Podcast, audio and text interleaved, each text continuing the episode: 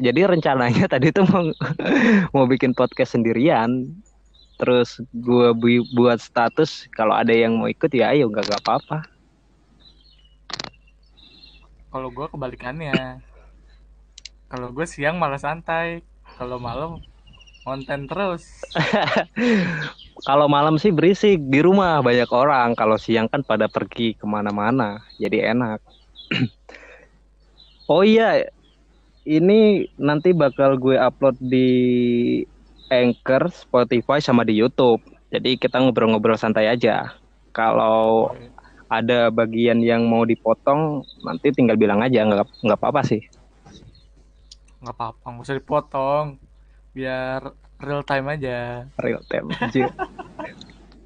oh ya, kita ditemani sama admin Rams Rams Kreatif. Dia adalah salah satu kreator anime crack.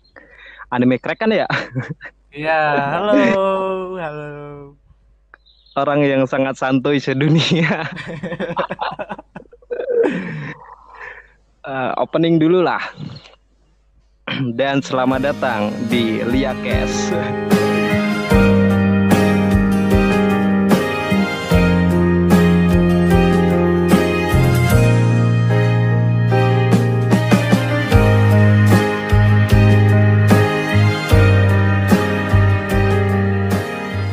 Hai semuanya, apa kabar? Semoga kalian semua baik-baik aja. Karena di sini gue nggak sendirian, gue ditemani oleh admin dari Rams Kreatif, salah satu kreator anime crack yang bisa dibilang cukup legend. kreator. karena karena lu udah berapa lama sih YouTube? Setelah ada, ada setahun empat bulan kayaknya. Setahun berarti uh, dari bisa bulan ini sih apa September kalau nggak salah. Udah cukup lama kalau kalau gue hampir hampir tiga tahun dua tahun setengah jalan. Dan hasilnya gini-gini aja nggak sukses-sukses.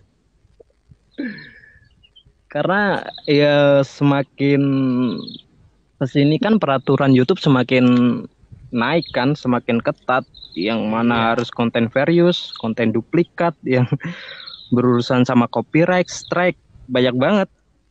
Iya, makanya itu gua sekarang udah nggak bikin apa bukan nggak bikin sih ya, lebih ke jarang sih bikin anime crack. Soalnya gue juga takut apa ya? Takut nanti di channelnya tuh nggak dikenalin sama YouTube, cuman gara-gara kepemilikan channelnya tuh nggak ada.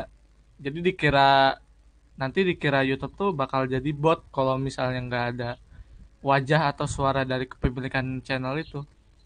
Hmm, iya juga sih. Tapi kan ada nih beberapa channel yang yang buat anime crack, tapi dia masih bisa survive, masih bisa bertahan hidup di di YouTube itu sendiri. Sebenarnya gue sih agak agak bingung juga ya. Tiba-tiba ada beberapa channel yang baru mulai itu baru buat beberapa anime crack langsung naik rating channelnya. Sedangkan kita yang udah lama susah banget naiknya anjir. Gue ada yang yang hampir hampir satu tahun itu buat anime crack baru mulai naik ratingnya itu hampir satu tahun tuh sekitar 4000 subscriber sekitar sekitar segitulah baru satu tahun ada nih yang yang cuma beberapa bulan buat channel buat anime crack tapi baru beberapa bulan tuh udah langsung naik jadi dua puluh ribu tiga puluh ribu. Heran heran aja. Hidup itu keras pak. Hidup meskipun itu keras. ya hidup hidup itu sih keras cuma gue nggak terlalu udah nggak nggak tahu banget sama peraturan YouTube yang sekarang Enggak, sebenarnya kuncinya gini sih. Satu-satunya cara channel buat naik itu adalah media promosi. Kalau misalnya lu gitu punya channel gitu ya. Tiba-tiba dipromosin sama channel gede misalnya Meguminime gitu. Ya bisa aja tiba tiba-tiba jadi seribu dalam sehari gitu bisa aja.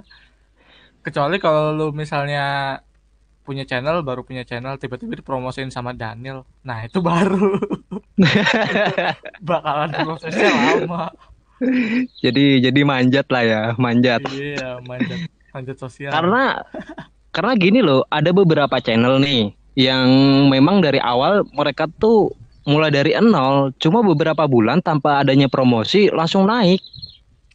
Cepet banget naiknya. Contohnya tuh kayak kayak siapa ya? Itu apa sih Izumi itu? Itu kalau nggak salah masih baru itu kok. Iya, ada beberapa juga yang baru beberapa bulan itu langsung naik viewers ya sama ini sama subscribernya. Padahal padahal ya sama-sama konteksnya anime crack. Salah satu contohnya kayak not not wibu crack lah. Itu kan cepet banget perkembangannya. Nggak nggak sampai satu tahun. Langsung langsung naik gitu aja. Tapi not wibu itu dia tuh ada dua sih kata gua mah. Yang pertama dia dibantu promosi. Itu yang pertama. Dia uh, banyak kenal channel-channel lama terus mungkin ada salah satu channel lama yang promosiin gitu entah dari Facebook atau di mana nggak tahu gitu kan. Terus yang kedua dia rajinnya hampir ada kayaknya lima hari sekali atau empat hari sekali kalau dulu mah. Kalau sekarang sih emang kalau dilihat sih wajar. Kadang dua minggu sekali atau gimana gitu kan. Kalau dulu dia ah. emang cepet itunya uploadnya. Jadi wajar kalau naiknya drastis. Dulu juga gue gitu kok dari 500 subscriber asal rajin upload sekarang udah 200 1200-an tapi Iya, ini juga sih. Kalau dibilang Halo. dibilang rajin upload, dulu gue juga sering upload, bahkan sampai tiga hari sekali gue upload. Tapi ya sama aja, gitu-gitu aja. Untuk naiknya itu susah banget, sulit. Bahkan yang gue udah udah pernah nyoba ngikutin tren-tren yang ada di YouTube yang masih fresh gitu gue ngikutin tapi nggak nggak ini sama aja nggak naik-naik juga. Sulit gitu loh untuk naiknya. Sedangkan ada yang beberapa baru beberapa buat episode aja udah langsung naik. Nah di situ yang jadi tetap permasalahannya gue nggak tahu karena memang uh, ininya kali ya mereka Setiap... bikin ininya scannya clickbait, Pak. Hmm, iya itu bisa bisa jadi juga sih. Mereka nempelin judul musuh aja udah banyak yang klik. Apalagi sampai ada yang dikasih gambar segala. Gimana nggak naik coba? Iya itu memang sih bikin daya tarik tersendiri. Ntar suara angin kenceng banget. gue kalau bikin podcast itu udah beberapa podcast yang gue buat gue bikinnya di belakang rumah. Jadi kalau kedenger suara angin ya harap dimaklumi.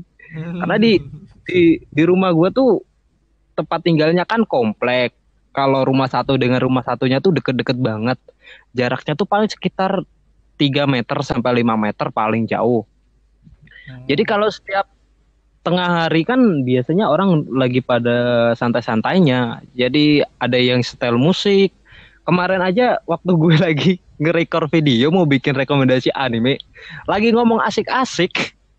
Itu di depan rumah setel musik. Kencang banget. Anjir, gue tunggu-tunggu tuh nggak berhenti-berhenti. Abis itu sebelahnya lagi ngidupin musik lagi sebelahnya juga ngidupin lagi. Jadi tiga rumah tuh nyetel musik secara bersamaan. Itu gue nggak bisa nggak bisa bayangin gimana caranya bisa begitu. Itu sekitar jam 3 habis gue pulang pulang kerja. Habis pulang kerja kan kebetulan di rumah nggak ada siapa-siapa. Jadi kayaknya enak nih ngerekor sendirian, nggak ada yang ngeganggu. Pas lagi ngerekor di tengah-tengah mereka ini nyetel musik. gue yang nunggu tuh nggak cuma 5 sampai 10 menit, sampai 15 menit, 20 menit tuh masih masih musikan. Gue sampai jengkel, gue kemarin tuh sampai gue gue ikutan musikan juga gue setel musik gue colokin di salon gue setelin DJ Pom Bom itu sampai gue play play sampai tiga apa apa empat kali itu baru gue matiin. Jengkel aja kesannya. Itu yang enggak enggak kayak seminggu sekali masih mending lah. Ini tuh hampir tiap hari. Jadi malas aja bikin bikin inilah bikin bikin jengkel. Kayak nggak ada pengertiannya sama sekali. Orang capek-capek pulang kerja ini malah musikan. Hmm. Kayaknya harus dikasih tema deh biar nggak nggak biar nggak ngalor ngidul pembahasannya. Kenapa jadi ke curhat lu? Karena seperti yang gue kan udah chat beberapa kreator dan mereka kayaknya ayo-ayo aja bikin podcast bareng. Cuma kan nggak bisa untuk sekarang. Jadi gue langsung ya udah deh nanti kita waktu ngepodcast kita nantuin aja temanya. Kalau tadi gue ngechat nih Meguri tuh ngasih tema yang sama lah seputar seputar dunia anime tentang dunia YouTube itu sendiri karena podcast ini kan namanya aja podcast anime. Jadi setidaknya ada hubungannya dengan anime. Jadi jadi apa ya? Jadi apa yo? Karena podcast kan harus mengalir. Jadi nggak kayak nggak ada unsur yang ter nggak ada unsur yang dipaksakan di dalamnya jadi harus harus bisa gitu. Ada salah satu yang diem terus disambung biar nggak berhenti podcastnya. Biar ngalir terus biar ada omongan. Kalau ngomongin soal anime apalagi anime di YouTube itu kan banyak banget nih para kreator kreator anime kayak anime crack, rekomendasi anime, AMV, hmm. terus ada kompilasi anime kayak mimim anime. Hmm. Nah, yang, yang gue jadi pertanyaan pertanyaannya adalah waktu awal gue kenal lo kan lo udah mulai buat anime crack ya? Iya. Berapa dulu kenapa, ya? Kenapa punya pemikiran ah gue buat anime crack aja kenapa bisa bisa punya pemikiran seperti itu? Apa karena waktu itu waktu itu tahun 2018 ya? Iya. apa tahun 2019 karena waktu itu kan masih booming boomingnya anime crack.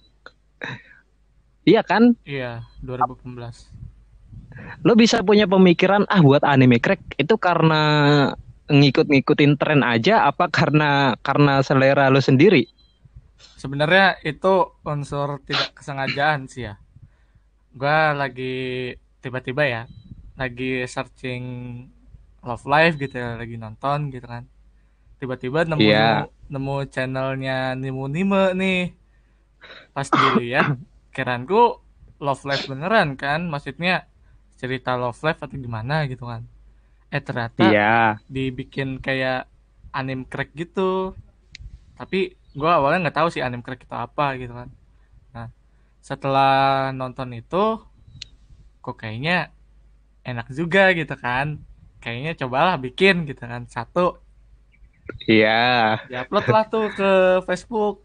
Nah satu terdiupload tuh satu scan. Ke Facebook dulu nggak nggak langsung ke YouTube berarti? Nggak di Facebook dulu ngepost tuh di Facebook. Nah terus ada yang komen eh lu bikin anim crack ya? Kena. Terus gue jawab enggak gue cuma iseng doang ini satu. Nah terus nah dari situ tuh didukung lah udah buat buat channel anim crack aja siapa tahu naik gitu kan. Padahal mm -hmm. lumayan nih lucu katanya. Ya udah. Akhirnya pas bulan September itu iya September itu gue mulai buka channel tuh buka channel episode episode 1 jumlahnya ada 5 scan kalau nggak salah 5 scan. Ya 5 scene. dan itu salah satu itu ada yang niru dari channelnya Nimo Nime ada yang niru banget gitu kan dari channel Nimo Nime nah itu waktu itu udah it's okay aja nggak nggak ada permasalahan apa apa it's okay gitu kan pas di episode 2 adalah tuh mulai kan ada komentar netizen yang uh, apa sih bang kurang panjang atau kurang gimana gitu kan. Akhirnya iya. di next selanjutnya gue bikin yang panjang di atas 10 menit. Eh enggak. Di bawah 10 menit cuman scannya dipanjangin kan dulu belum belum tahu intro ya belum tahu cara bikin intro. Jadinya iya uh. gue bikin banyakin tuh ada 10 atau 12 gitu 12 scan. Nah itu cuma dapat 8 menit. Dan itu dari situ udah mulai mulai masuk tuh 100 200 nah pas yang uh, ketika gua masukin video yang agak clickbait gitu kan judulnya gitu kan. Nah itu mulai naik tuh 400 500 600 itu itu di tahun tahun berapa? 2018 apa 2019 pas tahun baru kalau nggak salah 500 itu. 500an tuh pas tahun baru. 2019 berarti ya? Iya, udah masuk 2019. Nah, pas lu ngundang ke grup itu, nah itu sebenarnya itu masih kecil itu pas masih 100 atau 80-an gitu lupa. Sama gue juga waktu itu masih kecil juga, masih sekitar 2000 apa 3000-an waktu itu. Belum belum terlalu rame-rame banget. Cuma karena ya waktu waktu itu kan gue terinspirasi kayak gue kan gabung di beberapa komunitas grup-grup yang di Facebook, grup-grup kreator-kreator yang ada di Indonesia. Gue terus langsung kepikiran, ap, gimana kalau gue buat grup kreator anime yang khusus khusus tentang ini aja, tentang kreator anime.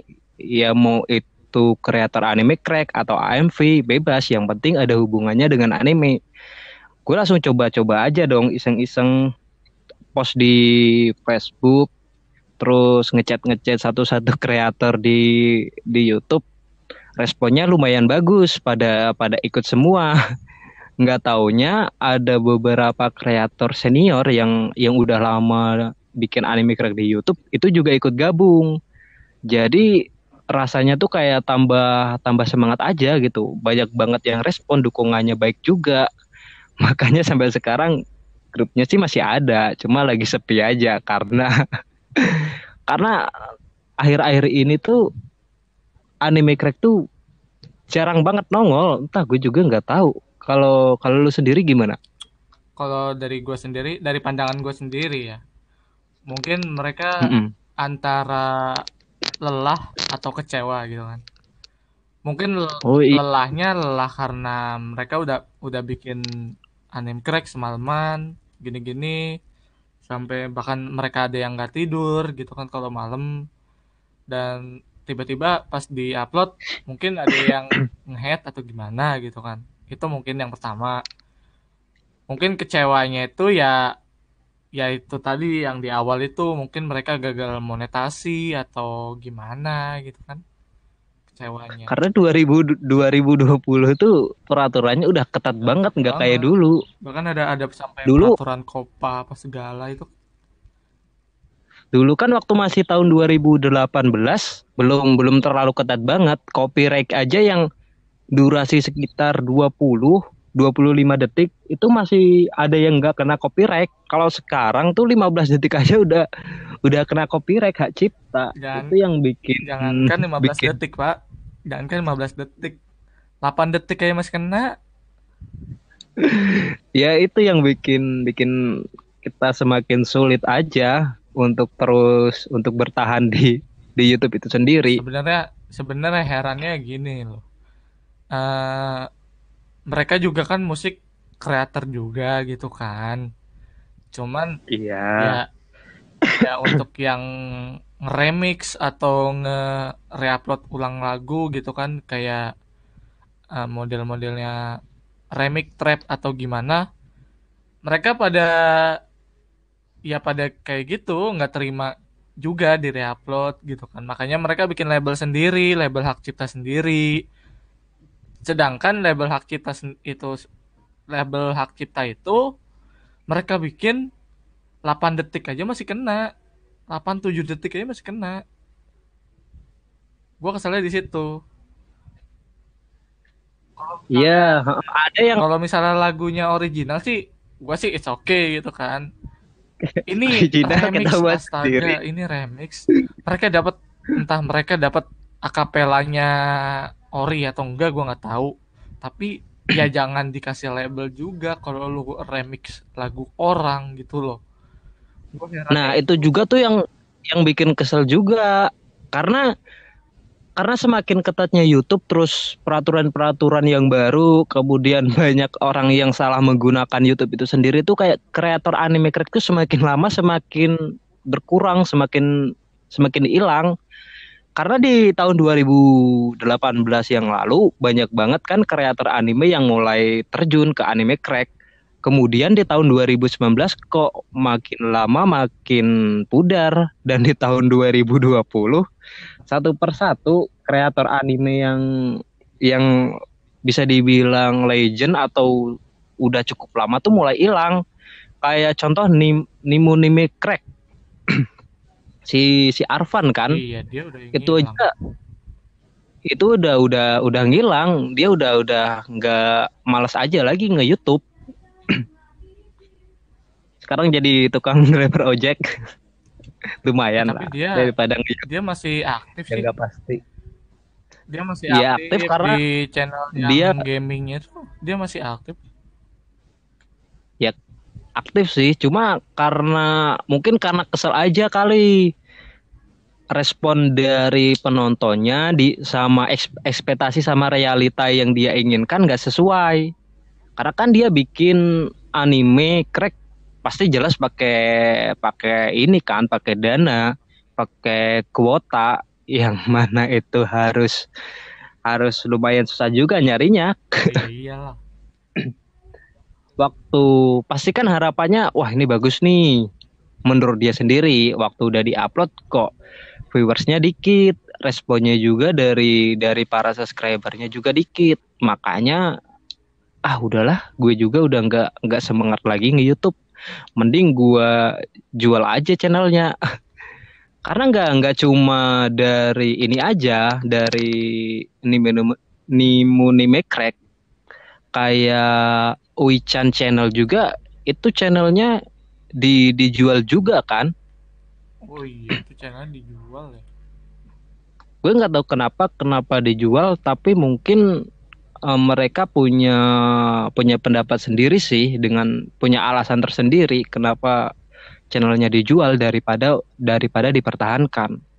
Kalau gue pribadi pribadi sih lebih lebih kalau memang lagi nggak bisa ya dibiarin aja channelnya. Karena mungkin suatu saat tuh kayak bakal butuh apalagi kita yang sering sering aktif di di YouTube itu sendiri apa-apa dikit-dikit cari di YouTube dikit-dikit cari di YouTube. Contohnya aja kayak channel-channel yang yang udah besar yang udah kena dismonetize. Kan banyak channel yang udah kena dismonetize terus mereka kayak yang ada gue nggak bisa cari cari uang lagi dari YouTube. Hmm, enaknya ngapain ya? Ya mereka pada banyak yang mending cari kerjaan di di real life di dunia nyata daripada di di YouTube tapi channelnya tetap dibiarin aja meskipun jarang upload. Terus mungkin sebulan sekali upload tetap dibiarin. Mungkin suatu saat nanti kan bakal bakal butuh juga. Dan pasti akan sangat menyebalkan kalau mulai dari awal lagi. Iya susah. Seperti yang gue alami beberapa yang kemarin itu sih sebenarnya. Karena mulai dari awal lagi susah banget untungnya masih ada beberapa teman-teman gue yang nge-support. Karena gue nggak nggak mau dibilang karena subscriber gue tuh nggak mau gue bilang sebagai fans. Karena mereka itu adalah adalah teman yang menyukai circle yang sama. Kita sama-sama suka tentang anime ya udah ayo kita gabung aja di suatu di satu forum yang gue buat. Dan gue nyebut mereka itu sebagai teman. Kalau larinya ke fans tuh apa ya? Larinya tuh kayak kurang kurang bagus aja. Karena siapalah diriku yang bukan siapa-siapa. iya, gue juga gue juga gitu kok. Subscriber gue gue jadiin temen kok. Gue kadang bikin postingan gitu kan. Kalau gue lagi ke mana gue posting.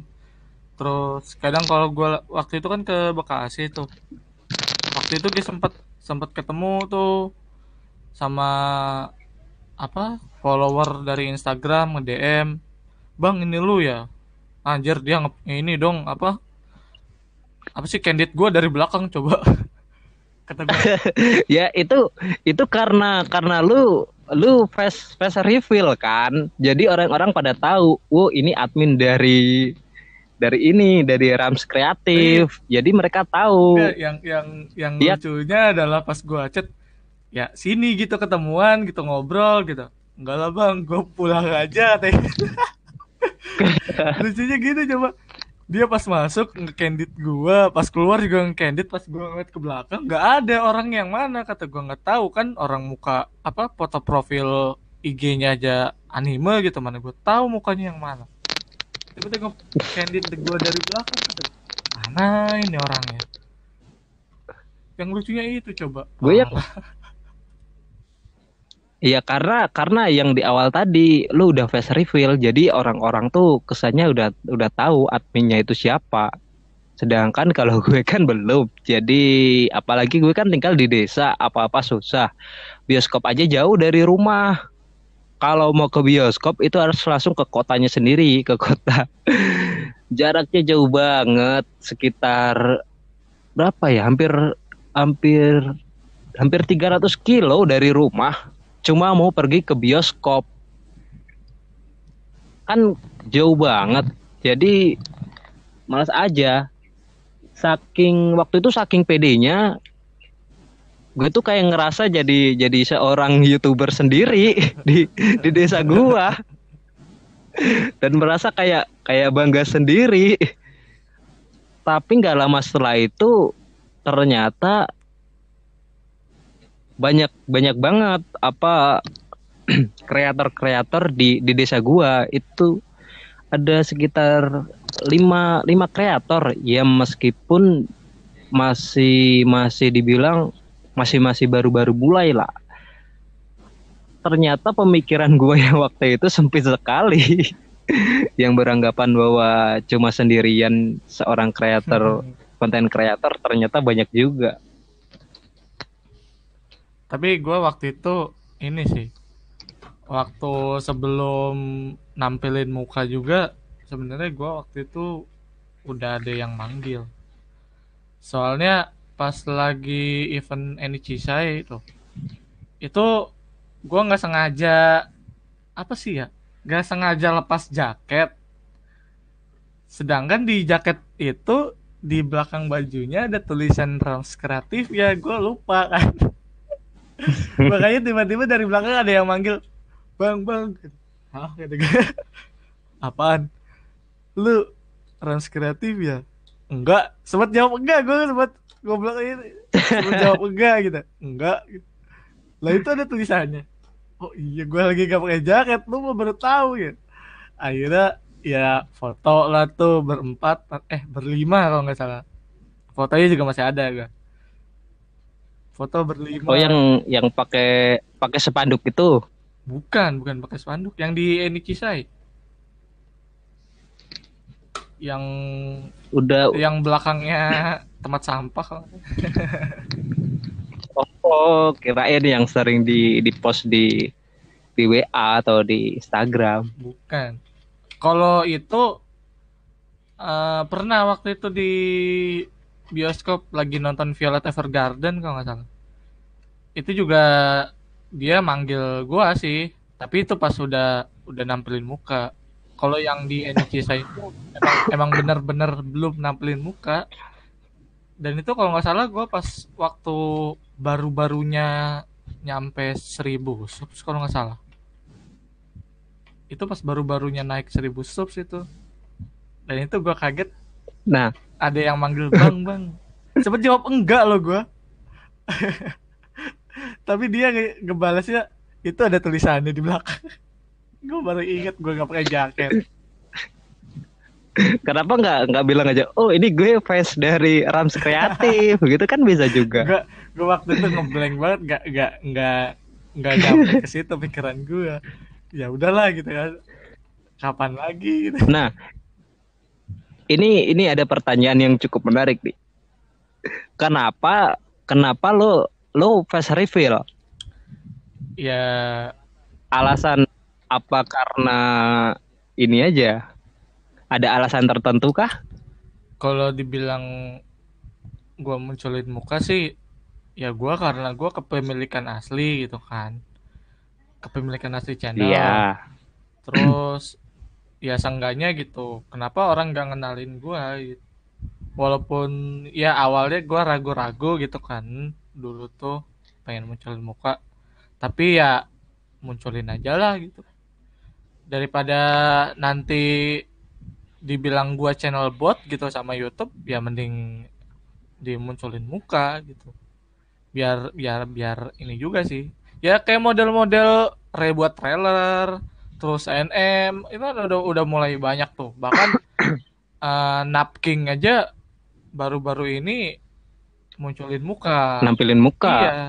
Iya. karena peraturan di YouTube sekarang pemilikan channel tuh harus muncul di video tersebut. Minimal ada di beberapa video lah.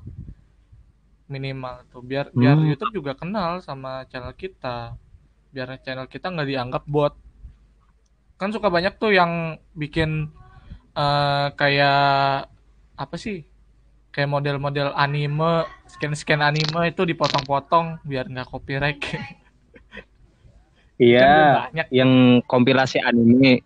Tapi masih ada loh yang yang hal-hal lucu apa hal namanya, lucu adegan di- anime biasanya gitu kan. Tapi masih banyak yang di dimonetize channel-channel seperti mereka. Yang katakanlah mereka jarang nampilin muka cuma ada scene-scene anime tapi masih bisa dimonetize. Sedangkan ada beberapa channel yang yang sering nampilin muka tapi tapi kena dismonetize. Itu ya bikin kesel juga sih. Tapi itu eh, kalau yang channel bisa apa channel nggak nampilin muka bisa monetize mungkin itu hoki masing-masing mungkin ya. Hoki masing-masing. Terus untuk monetasinya sendiri mungkin mereka masih bagi hasil dengan pihak animenya atau gimana gua masih belum paham.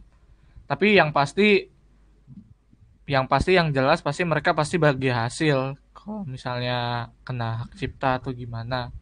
Terus iklan juga nggak nggak 100% masuk ke channel itu.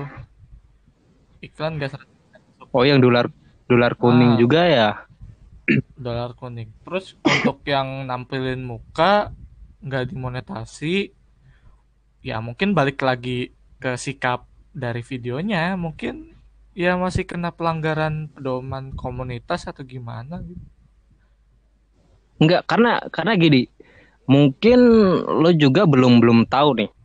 Beberapa minggu yang lalu tuh gue dapat pesan dari dari dari pihak YouTube kalau channel gua kena dismonetize. Ah, Di di situ tulisannya bentar gue cari dulu di di di mana ya? Di email. Cukup menjengkelkan juga kena dismonetize baru tiga bulan itu bikin jengkel banget. Karena saat melakukan peninjauan baru-baru ini tim kami telah yang terdiri dari staf kebijakan memeriksa dengan teliti video yang Anda telah upload ke channel channel gua mendapati bahwa sebagian besar isi channel tersebut tidak mematuhi kebijakan program partner YouTube dan mulai hari ini ya asen asensnya dinonaktifkan. Di situ gue ngerasa kayak ini gue salahnya di mana? Gue jarang banget yang namanya dapat dapat copyright. Gue kalau pakai musik biasanya pakai musik yang no copyright. Itu biasanya pakai ukuran sekitar 10 sampai 15 volume ukuran volumenya gue rasa kalau nah di situ yang bikin bingung kenapa bisa kena dismonetize sedangkan gue sendiri bisa dibilang aman-aman aja karena semakin semakin itu tadi kan YouTube yang semakin ketat tadi. Sedangkan channel yang yang bis, bisa dikatakan berbahaya dengan dengan copyright itu banyak loh channel yang nggak kena dismonetize apalagi channel-channel yang buat seperti kompilasi anime, AMV, anime musik video itu malah larinya ke ke aman-aman aja daripada ke, daripada channel-channel yang yang gue buat ini seperti rekomendasi anime sama anime crack. ya mungkin itu tadi sih ya balik lagi ke label itunya, label videonya mungkin mereka uh, ngiranya bot atau gimana gitu kan karena coba coba aja kalau lu satu atau dua video nampilin muka atau gimana gitu kan walaupun nggak ada nggak nggak keseluruhan mukanya coba aja nampilin muka ditutupin masker atau gimana gitu kan kayak Piano Gaming nah Piano Gaming tahu nggak Enggak. Iya tahu tahu tahu. Kayak gitu aja coba. Coba enggak terlalu ngikutin. Dia juga awalnya gitu, main game pakai suara doang. Tapi mulai ke sini entah kenapa dia dia mulai nunjukin muka walaupun ditutupin masker.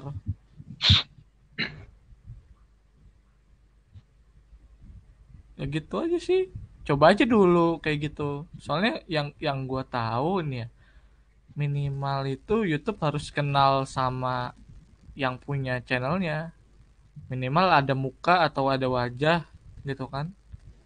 Kalau suara sih kayaknya Kayak, sih udah mulai enggak gitu kan? patut untuk dicoba juga sih sebenarnya. Karena gue tuh udah udah beberapa waktu yang lalu udah punya niatan mau bikin bikin ini mau nunjukin mau ini aja mau nampilin badan aja. Coba rasa rasanya ragu-ragu banget di di tahun 2020 ini kan YouTube semakin ketat kreator anime crack juga semakin lama semakin hilang kalau lu sendiri berapa berapa berapa kali sebulan berapa kali sih upload video? Seminggu sekali. Ada? Pas kapan? ya untuk saat ini. Untuk saat ini sih kayaknya cuman kadang sebulan sekali, kadang sebulan dua kali sih. Karena kan kalau semakin lama semakin ditinggal zaman, kita tuh harus kayak bikin sebuah sebuah sesuatu yang baru gitu loh sebuah kayak ada yang perubahan-perubahan oh, dikit. Enggak yang ini, monoton monoton upload di YouTube. Kalau upload iya iya di YouTube sih gue udah mulai hampir tiap hari sih. Apa pun kontennya gue uploadin aja. Kayak kemarin itu gue gua baru bikin konten namanya bacotan admin. Ah itu gue uh, kayaknya sih agak agak mirip-mirip ke TNM sih ya dari gua gaya bicaranya kemudian uh, pembahasannya juga agak mirip. Cuman gua ngambil konten baru itu kagak ngambil jalur traffic dari TNM kalau TNM kan dia ngebahas masalah-masalah yang ada di uh, negara plus 62 ini ya. Kayak masalah iya. kemarin itu belanja pakai APD itu kan dia ngebahas itu. Sedangkan kalau gua sendiri itu nanti ke depannya bakal ngebahas konten seputar anime. Kayak mungkin anime ini kurang bagus atau uh, ada ada fans-fans yang barbar atau kejadian aneh tunggu, di konser tunggu dulu. gitu kan. tunggu dulu. Kok anda sepemikiran sama gua ya? Gue juga yang awalnya mau niat bikin kayak gitu juga sih awalnya. Makanya gue bikin yang namanya podcast ini. Karena kalau gue bertahan di YouTube dengan cara rekomendasi anime doang itu kayaknya nggak bakal nggak bakal bisa bertahan lama. Bisa. makanya gue kayak kayak mikir kayaknya ini harus ada perubahan atau atau bikin sesuatu yang yang baru yang sekiranya tuh belum belum ada yang ngebahas di di Indonesia. Contohnya deh kayak podcast. Podcast kan banyak banget yang buat. Tapi kalau yang buat podcast tentang seputar anime kan jarang banget. Atau bisa dibilang nggak belum belum ada. Gue juga belum tahu sih.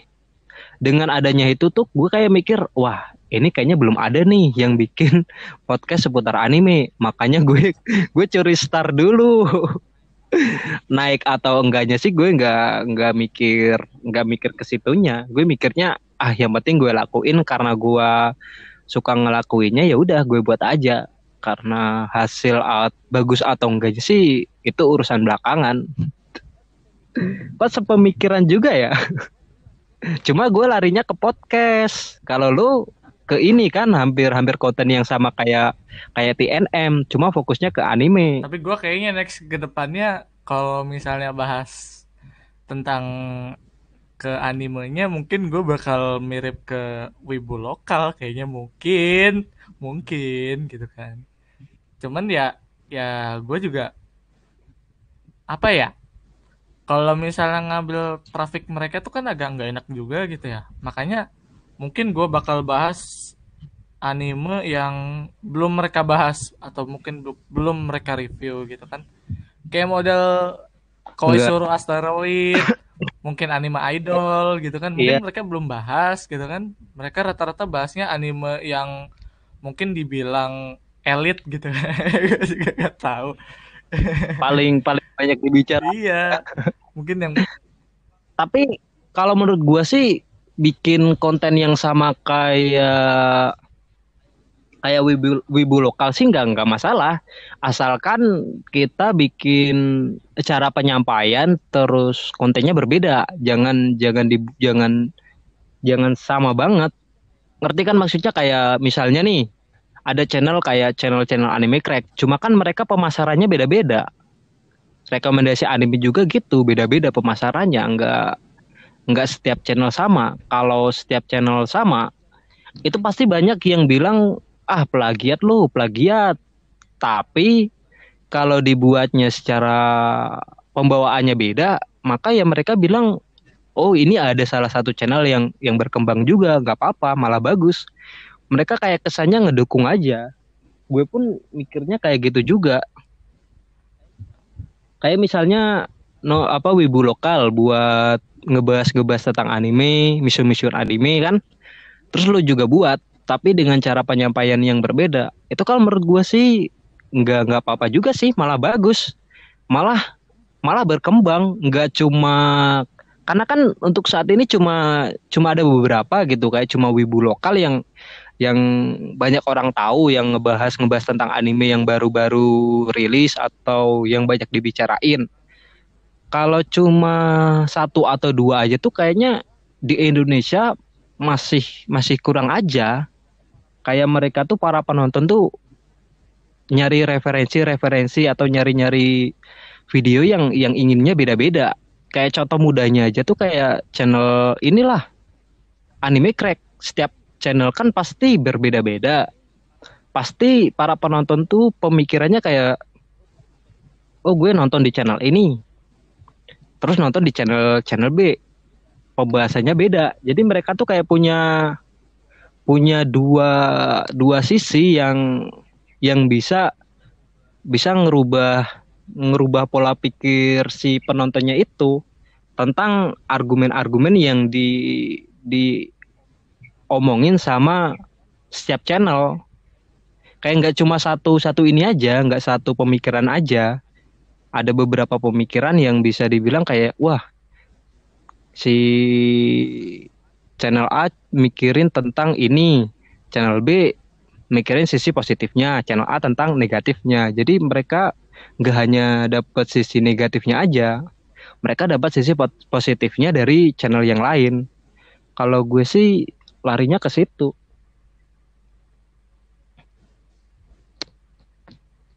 Ntar lagi lagi balas chat.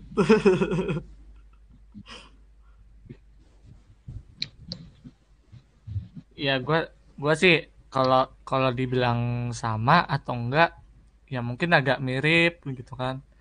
Cuman kalau kalau misalnya diambil dari kontennya mungkin gue nggak nggak bisa nggak bisa menyamai ya. Karena karena gue juga nggak nggak bisa bikin nggak bisa bikin orang itu termakan jokes gue sendiri.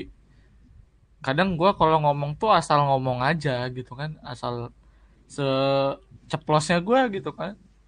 Jadinya main iya, lempar aja karena gak kena iya, nanti. jadi gue nggak nggak nggak tahu jokes mana yang mereka mau. Sedangkan kalau kalau wibu lokal itu kayaknya mereka udah udah terkonsep banget komedinya di mana terus uh, cara penyampaiannya juga harus gimana? Kadang ngegas kadang datar gitu kan. Jadinya orang itu masih bisa nerima. Sedangkan gua kan masih masih awam nih ya masih awam gitu kan. Belum paham juga karena gue juga orang biasa gitu kan. Bukan orang komedian. Jadinya gue belum paham dunia hiburan. Wajar lah gitu kan kalau misalnya garing gitu kan. Banyak tuh yang komen bangku garing amat? gitu kan. Ya wajar gitu kan karena gue bukan bukan dari industri hiburan. Karena selera setiap orang-orang kan iya, beda-beda juga sih nggak nggak sama. selera orang juga beda-beda. Kadang kadang gini orang itu minta anime yang jokesnya itu kadang mereka minta editannya terlalu wah gitu kan. Sedangkan kapasitas gua aja sebagai editor aja cuman bisa kayak gini gitu kan. Kayak kayak misalnya mereka bandingin kemarin ada ada yang bandingin gue sama Nekonime mereka bilang ada yang uh, channel gue tuh cracknya mirip sama Nekonime sedangkan gue gue terakhir kali nonton Nekonime aja waktu apa waktu live streaming reaction itu itu terakhir kali gue nonton Nekonime itu. Dan itu gue gue jujur asli gue nggak tahu kalau gue mirip video Necronima dan kalau seandainya mirip juga itu nggak ada unsur kesengajaan. Kadang mereka suka suka apa ya suka ngeskip pengumuman yang ada di awal video gitu kan. Kadang-kadang mereka kadang-kadang kan anim suka ada kalau nama gitu gitu gitu kan gitu. Iya. Kadang itu mereka nggak suka dibaca gitu kan. Kadang ah apa sih kayak gini doang. Padahal itu penting loh itu.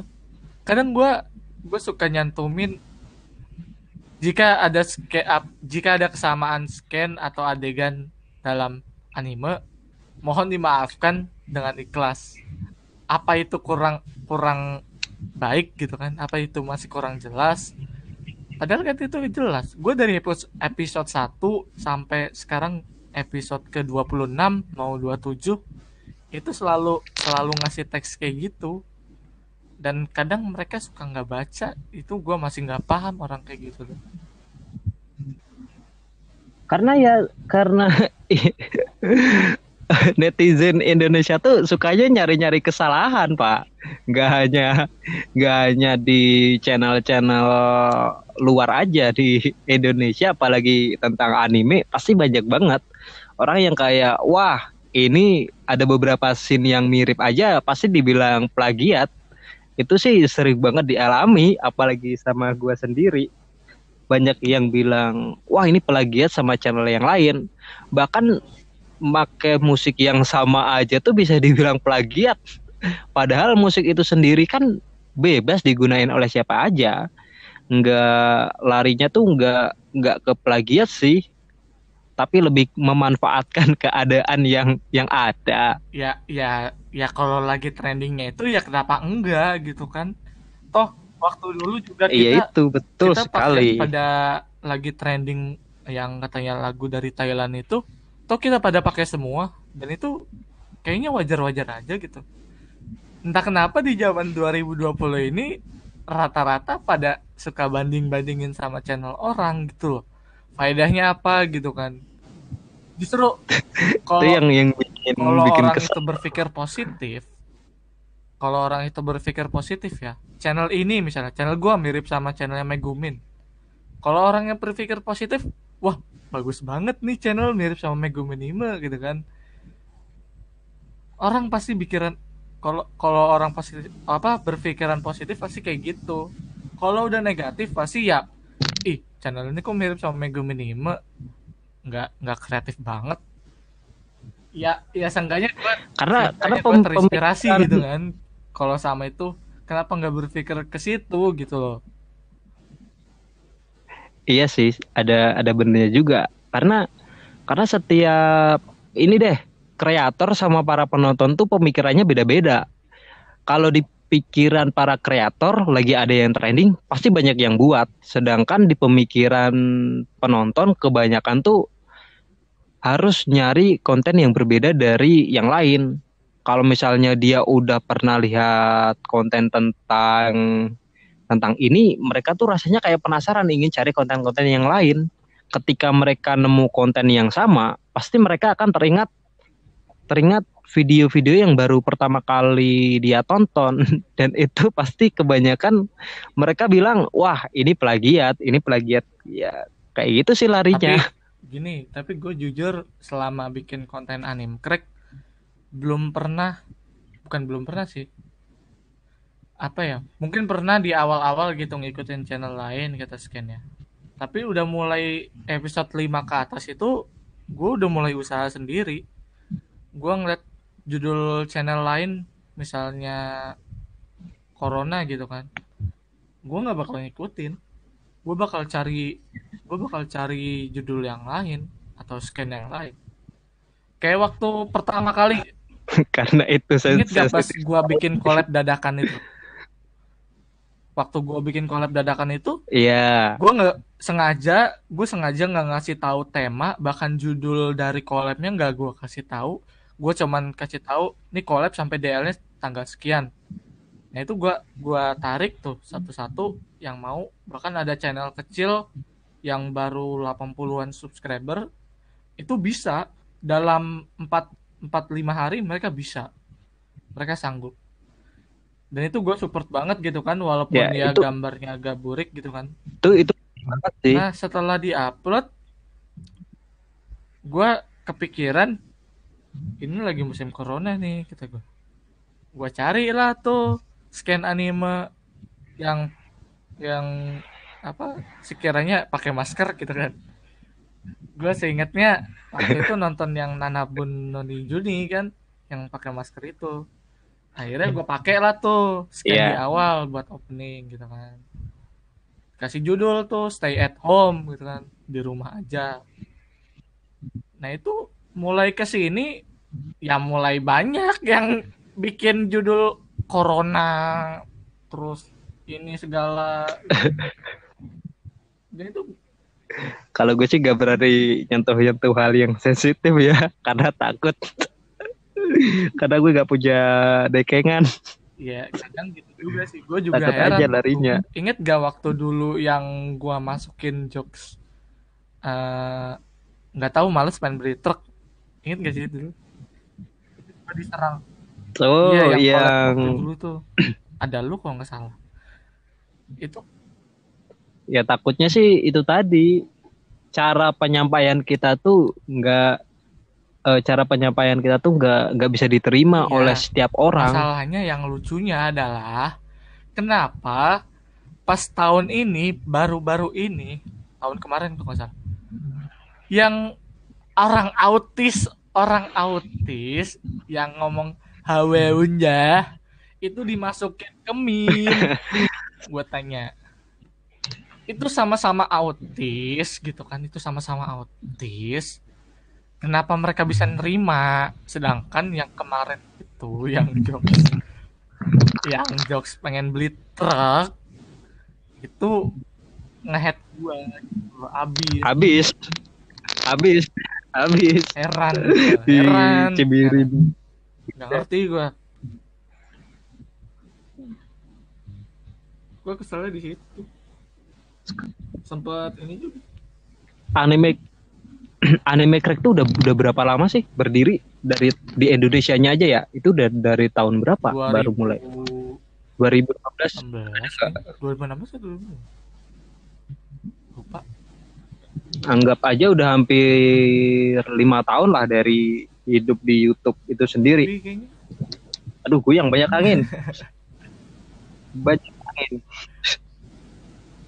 udah lama banget Karena gimana kalau misalnya nih ada ada yang anggaplah ada satu atau dua orang yang dengerin podcast ini sampai ke menit-menit sekarang ini. Terus mereka tuh terinspirasi kayak wah kayaknya seru juga nih bikin channel tentang anime crack atau rekomendasi anime crack. Nah, kalau saran dari lo sendiri gimana?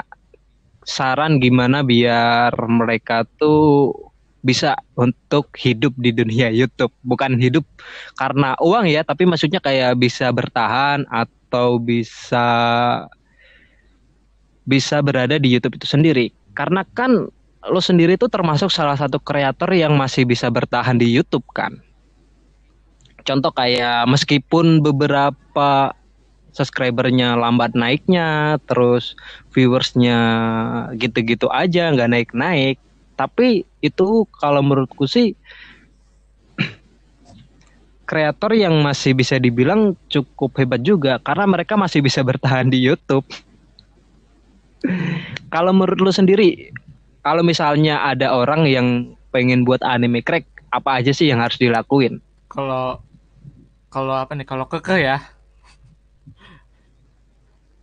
Ya kayak misalnya, wah gue kepengen buat anime crack nih, tapi gimana ya caranya biar biar ini, biar bisa dikenal oleh semua kalau orang. misalnya keke banget sih ya gue saranin sih lebih pahami jokes zaman sekarang gitu kan mungkin Oh itu jelas banget, karena jokes yang Beda dulu sama sekarang kan beda.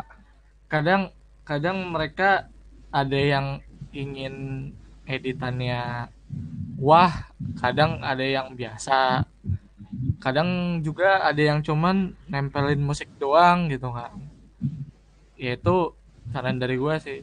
Terus kalau misalnya mau pakai kadang kan ada du- kalau dulu kan pakai crack pada pakai ini ya transisi ngegas itu ya di akhir video itu yang nampol gitu kan tapi mungkin kayaknya Iya. kalau untuk sekarang sih kayaknya udah mulai jarang sih ya. Bahkan orang satu scan aja cuman 5 sampai 8 detik doang kalau sekarang.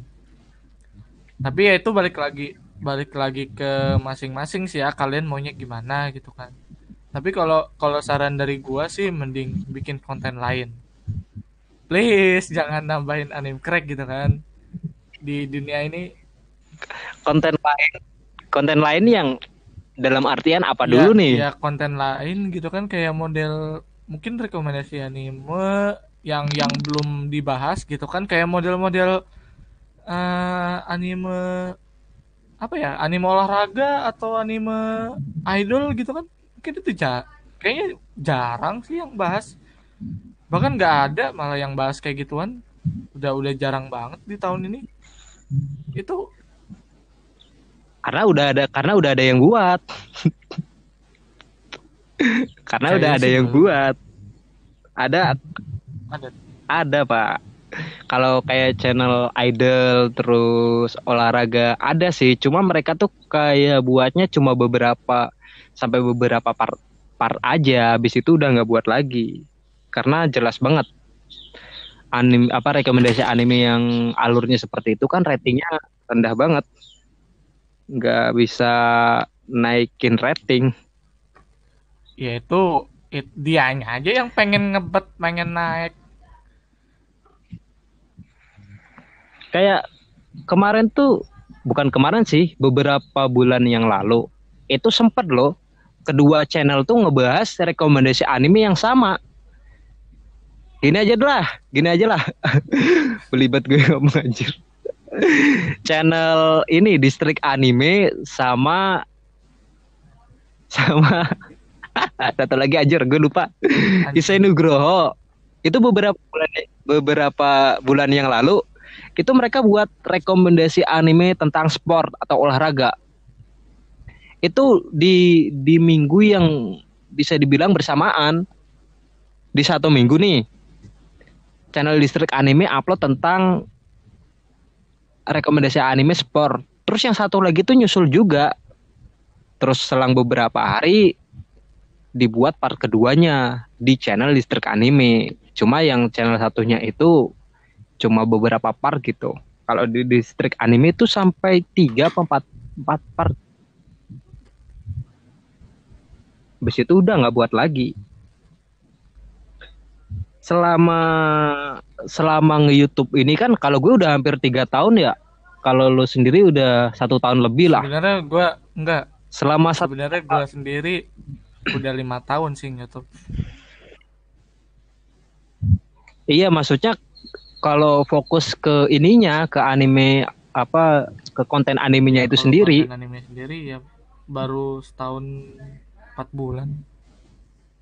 Atau oh. satu tahun lebih Nah, selama satu satu tahun lebih itu pencapaian terbesar yang pernah lo uh suaranya banget.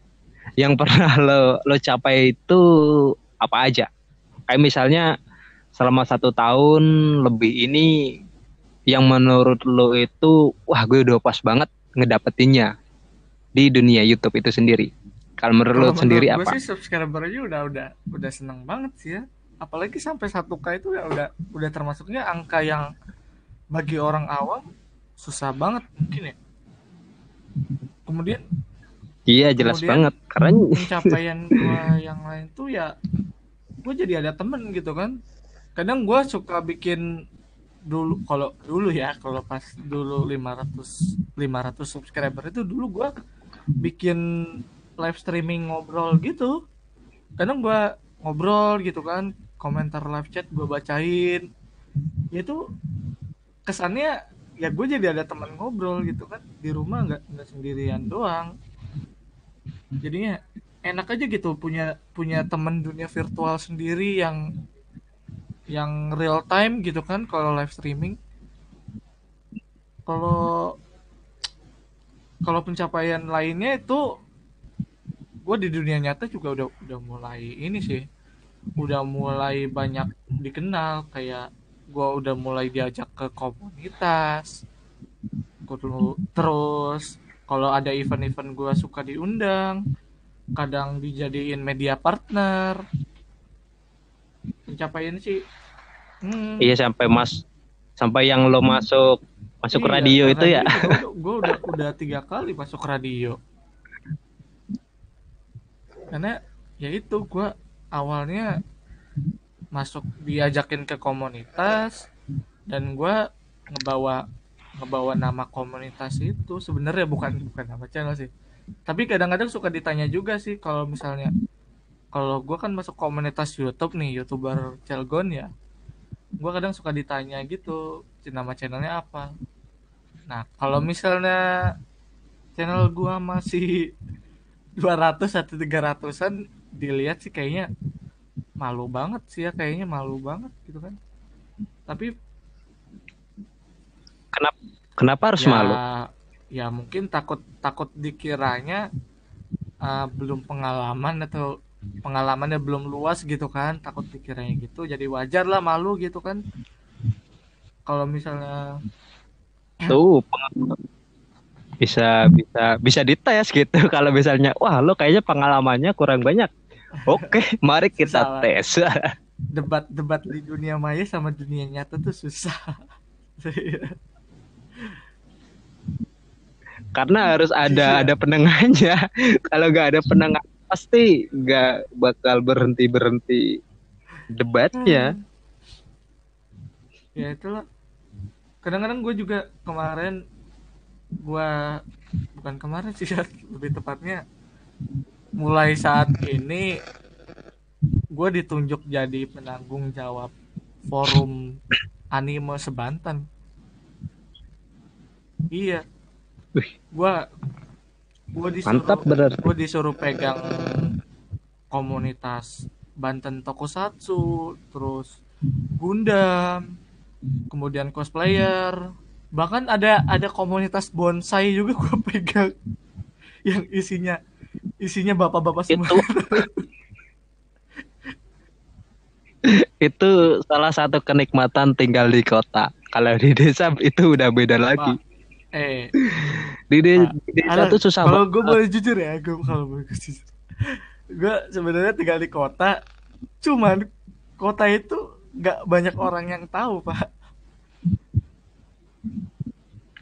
Iya, maksudnya tuh kalau di kota itu tempat pelariannya tuh kan besar, banyak banget. Kayak misalnya ada event-event atau lo mau ke mana, itu kan deket-deket banget dengan kayak misalnya mau ke bioskop, nggak terlalu jauh. Sedangkan kalau di desa jauh, jauh banget.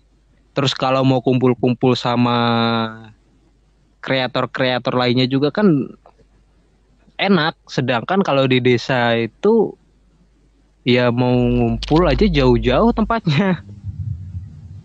Itu sih yang bikin jengkel, yang bikin kesel. Lo di mana sih? Lupa gue tinggal. Saya tinggal di planet Namek. Serius anjing.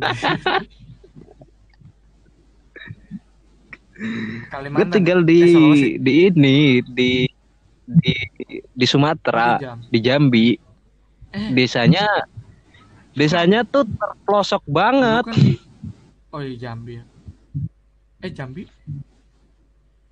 Eh Kalau di kota Jambinya ya, gue udah gabung di grup grup ini, grup khusus YouTuber Jambi. Kebanyakan mereka tuh yang kreator-kreator itu tinggalnya pada di provinsi Jambi itu sendiri, sedangkan yang kreator-kreator kayak gua ini tinggalnya di pelosok. Mereka tuh sering banget bikin event atau kumpul-kumpul bareng, ngobrol-ngobrol soal YouTube. Gue nggak bisa ikut karena yang selain setiap hari jadi budak korporat terus jauh juga kalau mau pergi-pergi apalagi orangnya introvert banget. Gue tuh sulit untuk untuk berada di kerumunan banyak orang. Emang